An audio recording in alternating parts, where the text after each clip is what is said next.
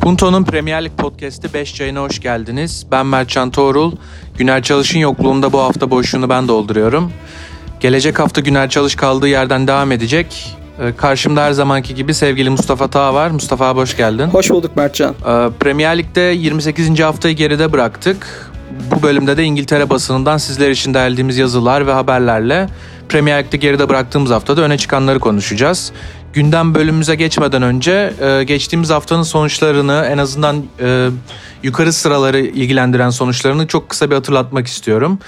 E, Premier Lig'de artık şampiyonluk yarışı neredeyse sona erdi diyebiliriz. Manchester City o konuda rakiplerine bayağı büyük bir fark attı. Bu hafta Fulham karşısında aldığı rahat bir galibiyetle de 3-0'lık galibiyetle bunu perçinledi.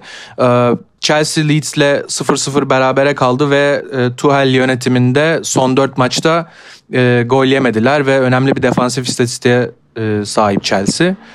Onun dışında Leicester Sheffield United'ı 5-0 yendi ve zaten bunu e, podcast'in ilerleyen bölümde de konuşacağız Sheffield kısmında.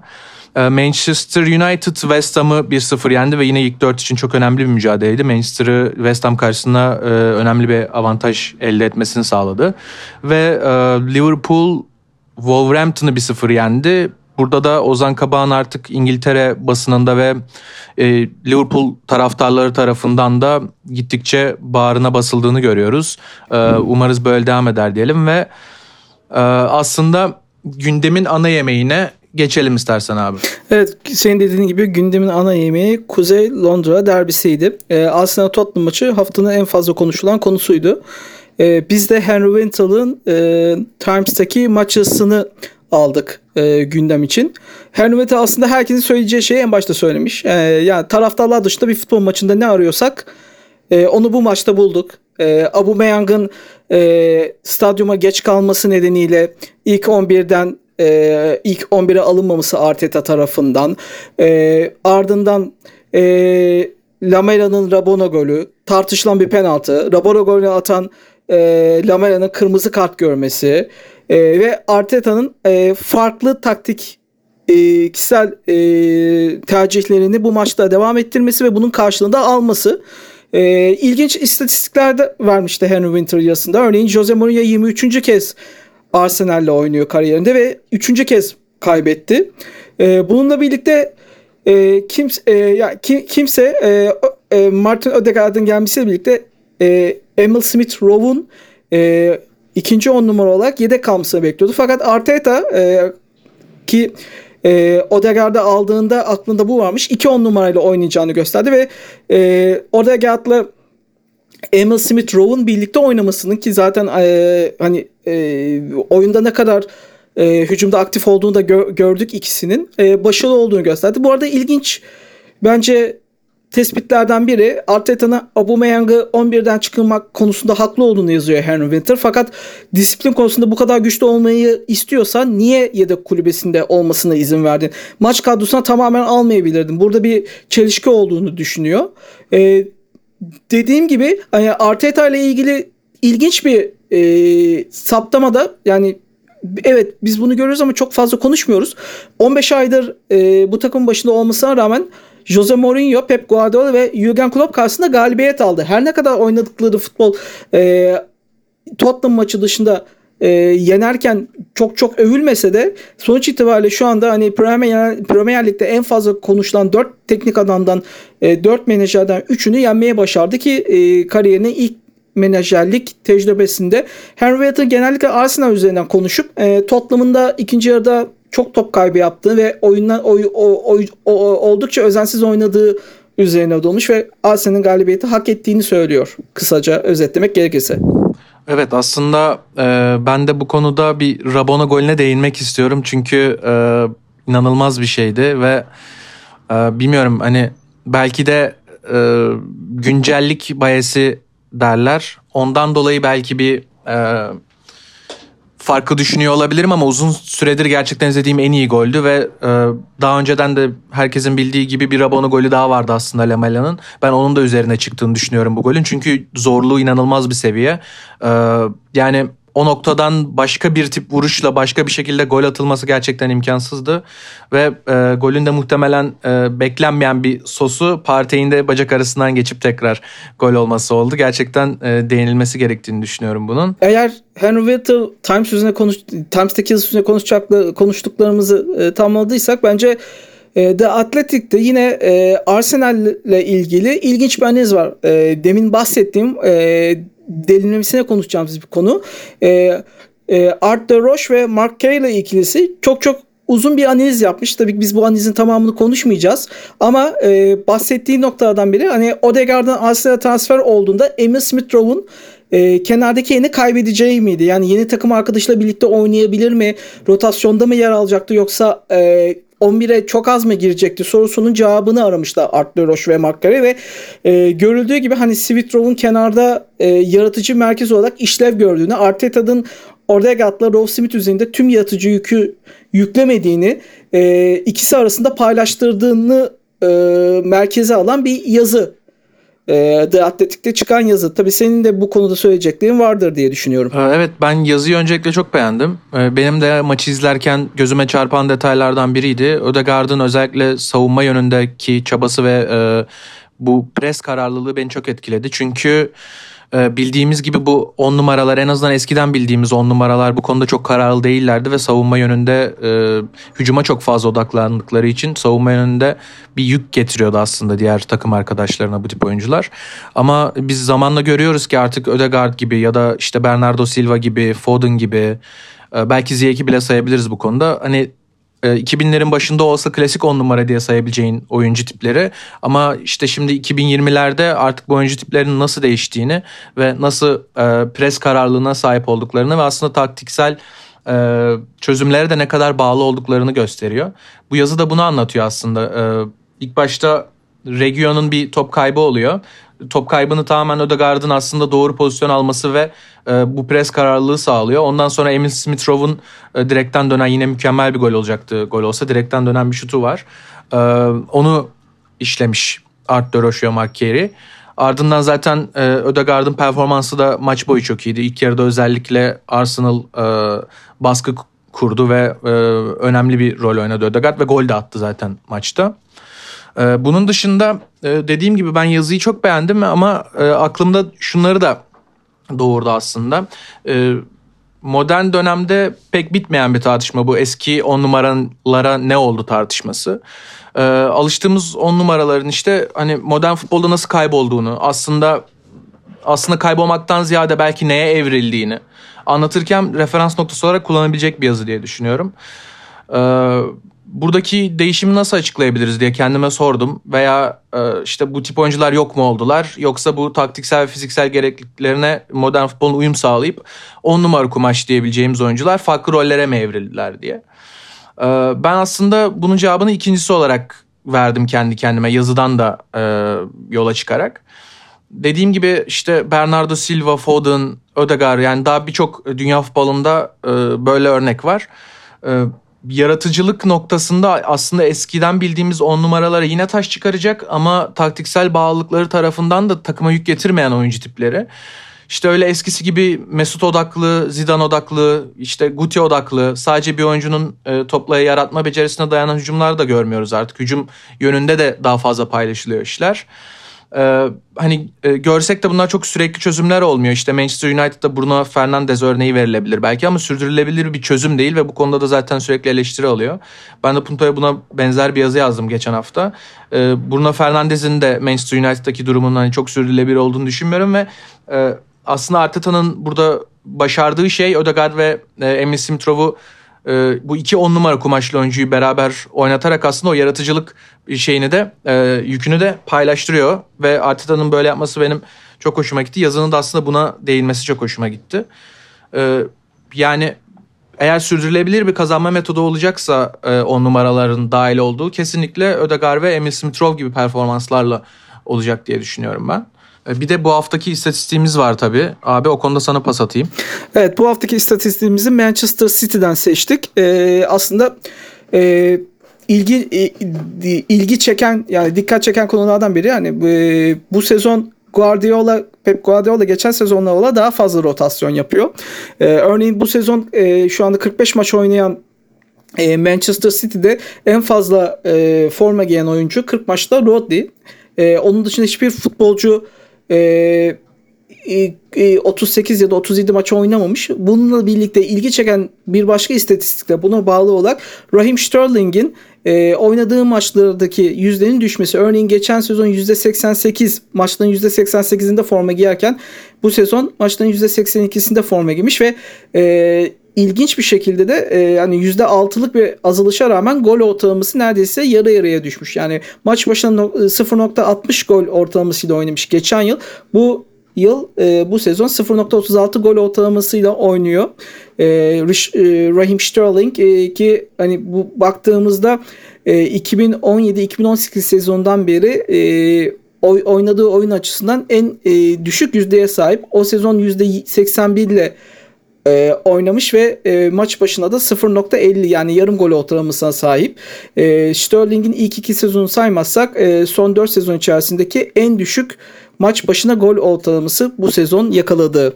Böyle de ilginç bir istatistik var. Manchester City'de her şey yolunda giderken Raheem Sterling açısından e, geçen sezona karşılaştırdığımızda biraz form düşüklüğü olduğunu söyleyebiliriz. Ve e, senin de az önce bahsettiğin gibi yorum köşemizde konuğumuz Chris Wilder. Chris Wilder neden yorum köşemize konuk? Ee, geçtiğimiz hafta içerisinde Sheffield United'daki 4,5 yıllık görevini bıraktı. 4,5 yıllık görevde Sheffield United'ı e, üçlük birden çıkartıp Premier Lig'e kadar yükseltti ve United tarihindeki en başarılı teknik direktör, menajer olduğunu söyleyebiliriz kendisinin.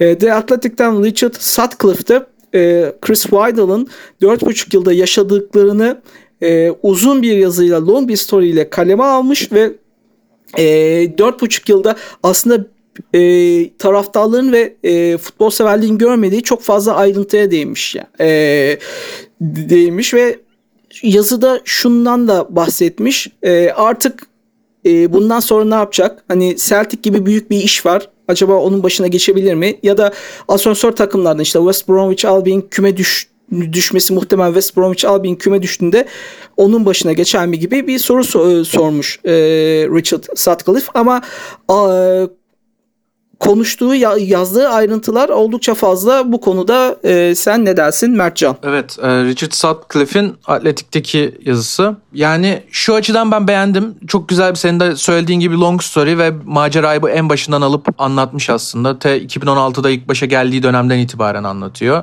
E, işte alt liglerden nasıl Sheffield United'ı aldığını ve nasıl Premier Lig'e çıkardığını. Geçtiğimiz dönem e, geçtiğimiz sezon Premier Lig'de nasıl bir peri masalı yaşadıklarını e, anlatıyor. Dinleyicilerimize kesinlikle tavsiye ettiğim bir yazı ve e, uzun süredir bu, üzerine bu kadar uğraşılmış bir yazı görmemiştim yani. Hem işin içinde hikayesi var hem olayı var hem e, bu seneden istatistikleri var.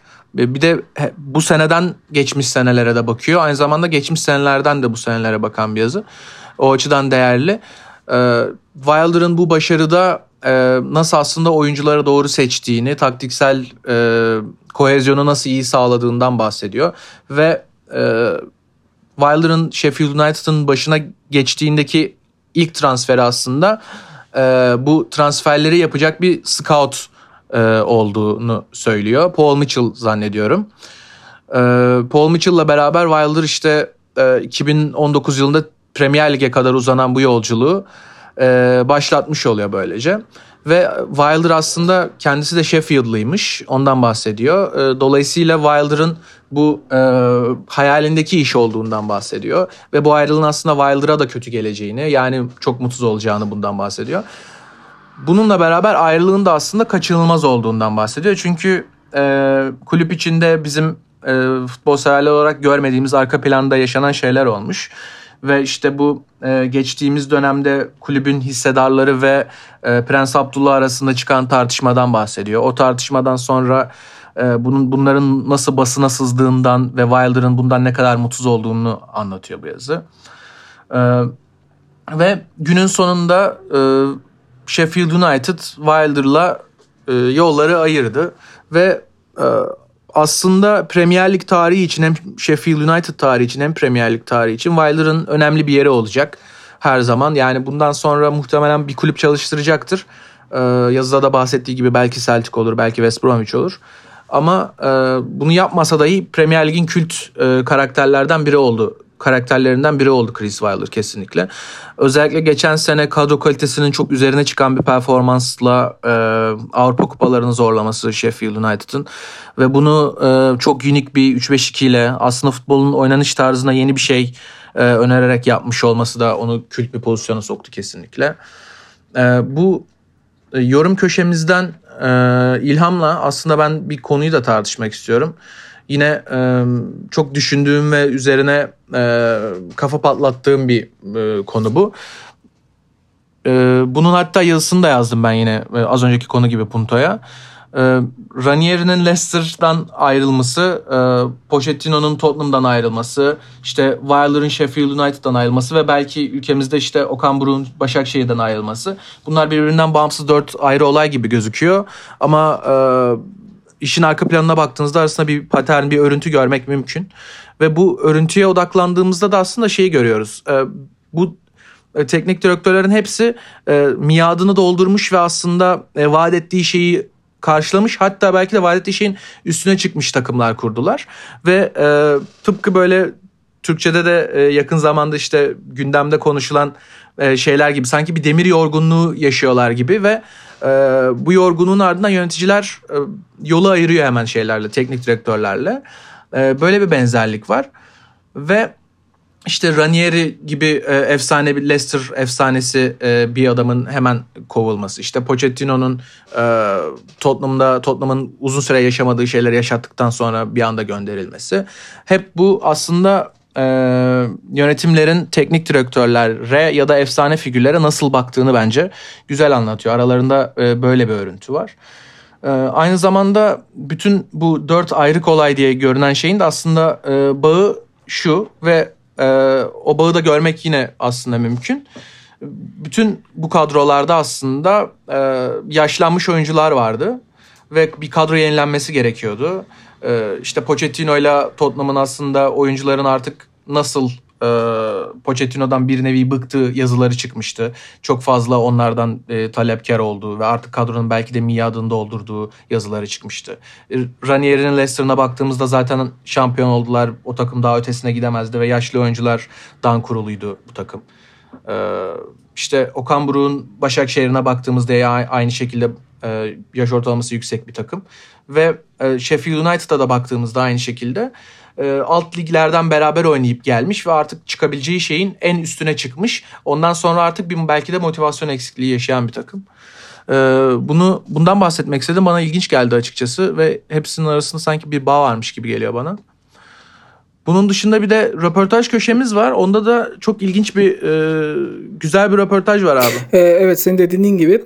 Ee, son dönemin e, dikkat çeken takımlarından biri Premier Lig'de Fulham. Fulham e, düşme mücadelesi veriyor ama sezonun ilk 15 maçıyla sonraki e, dönemi karşılaştığında Fulham geceyle gündüz kadar farklı. Hani e, defans ilk haftalarda hani e, defansı çok açık veren, oldukça fazla gol yiyen bir takımken Fulham son dönemde defansıyla gerçekten dikkat çekiyor. Bu başarıda da en büyük pay, e, pay sahipliğinden biri Tosin Adarabioyo.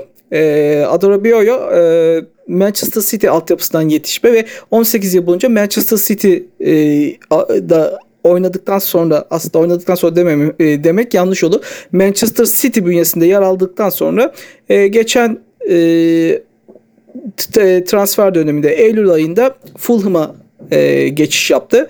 E, ve e, sezonun ilk yarısında olmasa da ikinci yarısında doğru bir e, stoper ikilisi yakalayan Scott Parker e, Tosin e, Adarabioyo'nun e, parlamasına neden oldu. E, Daily Mail'de onunla bir röportaj yapmış. Hani kendisi hani Manchester City altyapısından yetişti ve e, City teknik ekibinden hani e, de e, güzel mesajlar aldığını söylüyor röportajın başında. E, bu sergilediği performansla birlikte e, Fulham'ın gelişiminde savunma direncine önemli bir olduğunu kendisi de katılıyor ve e, Joachim Anderson'la Andersen'le birlikte bu ortaklığın gerçekten başarılı olduğunu düşünüyor. E, City maçı öncesinde son 14 maçta sadece e, Manchester City'nin savunması Fulham'dan daha iyiydi Premier Lig'de. Hatırlatmamız gerekiyorsa ge- geçen hafta e, Fulham kendi evinde Manchester City'ye 3-0 yenildi.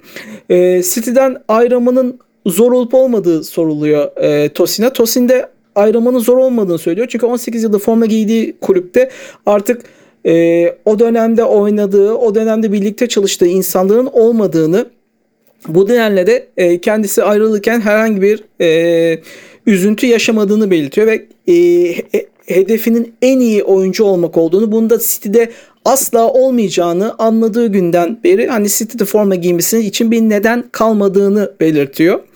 E, bununla birlikte birçok hani birinci sınıf savunma oyuncusunun aksine e, Yossi, e, Tosin hep geride oynamak istediğini söylüyor. Yani 14 yaşına geldiğinde boyu 1.80'e geçmiş ve buna rağmen savunma savunmada stoperde olmak istediğini açık ve net söylemiş o dönemki antrenörlerine.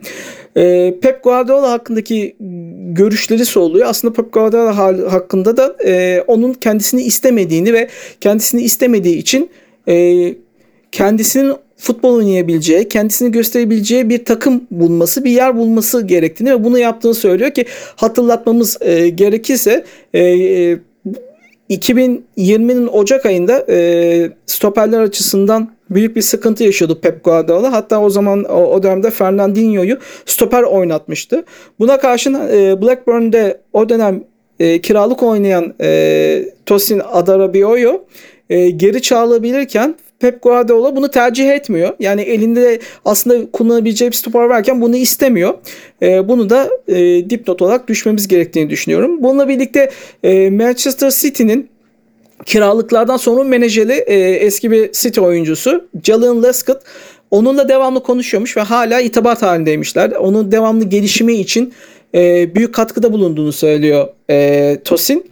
E, şu anda da herhangi bir e, e, hani rol modelinin olmadığını, kendinin de herhangi bir rol modeli olmayacağını ve bu konuda sp- sporcuların rol modeli olmasına karşı çıktığını çünkü sporcuların mükemmel insan olmadığını, insanın illaki e, biz olmayı arzulamamalı, ben kendime rol modeli görmüyorum diyerek açıklıyor. E, aslında baktığımızda hani genç bir futbolcu için farklı bir düşünce tarzı. E, normalde bütün futbolcuların hani kendilerinin rol model olduğundan e, mutlu olduğundan bahsederken Tosin kendisinin rol model olmak istemediğini, rol model için futbolcuların doğru ya da sporcunun doğru adres olmadığını söylüyor. E, son olarak da hani Scott Parker'ın e, kendisini sadece A takımda oynarken değil genç takım full, e, Tottenham'ın genç takımında antrenörken e, onu fark ettiğini ve onunla ilgilendiğini de belirtiyor. İki Scott Parker e, Fulham'a onu getiren menajer. E, söyleme, bunu da söylememiz gerekiyor.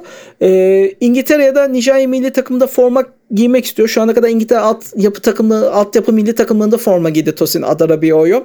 E, fakat Nijerya milli takımında da çünkü ailesinin kökenleri Nijerya'ya dayanıyor. Oynama şansı var ve her futbolcunun istediği gibi Şampiyonlar Ligi'nde forma giymek istediğini söyleyerek röportajını son veriyor. Geçen hafta Daily Mail'de çıkan e, söyleşisinde. Evet e, güzel bir röportaj gerçekten. Bize e, günümüzdeki futbolcuların kendi kariyerlerinin ne kadar farkında olduğunu, e, aslında bu inisiyatifin tamamen kendilerinde olduğunu ve etrafında olup bitenlerin de ne kadar farkında olduğunu anlatıyor.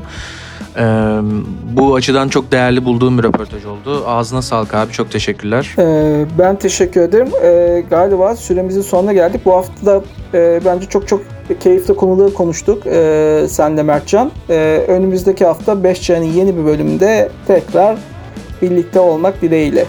Görüşmek üzere.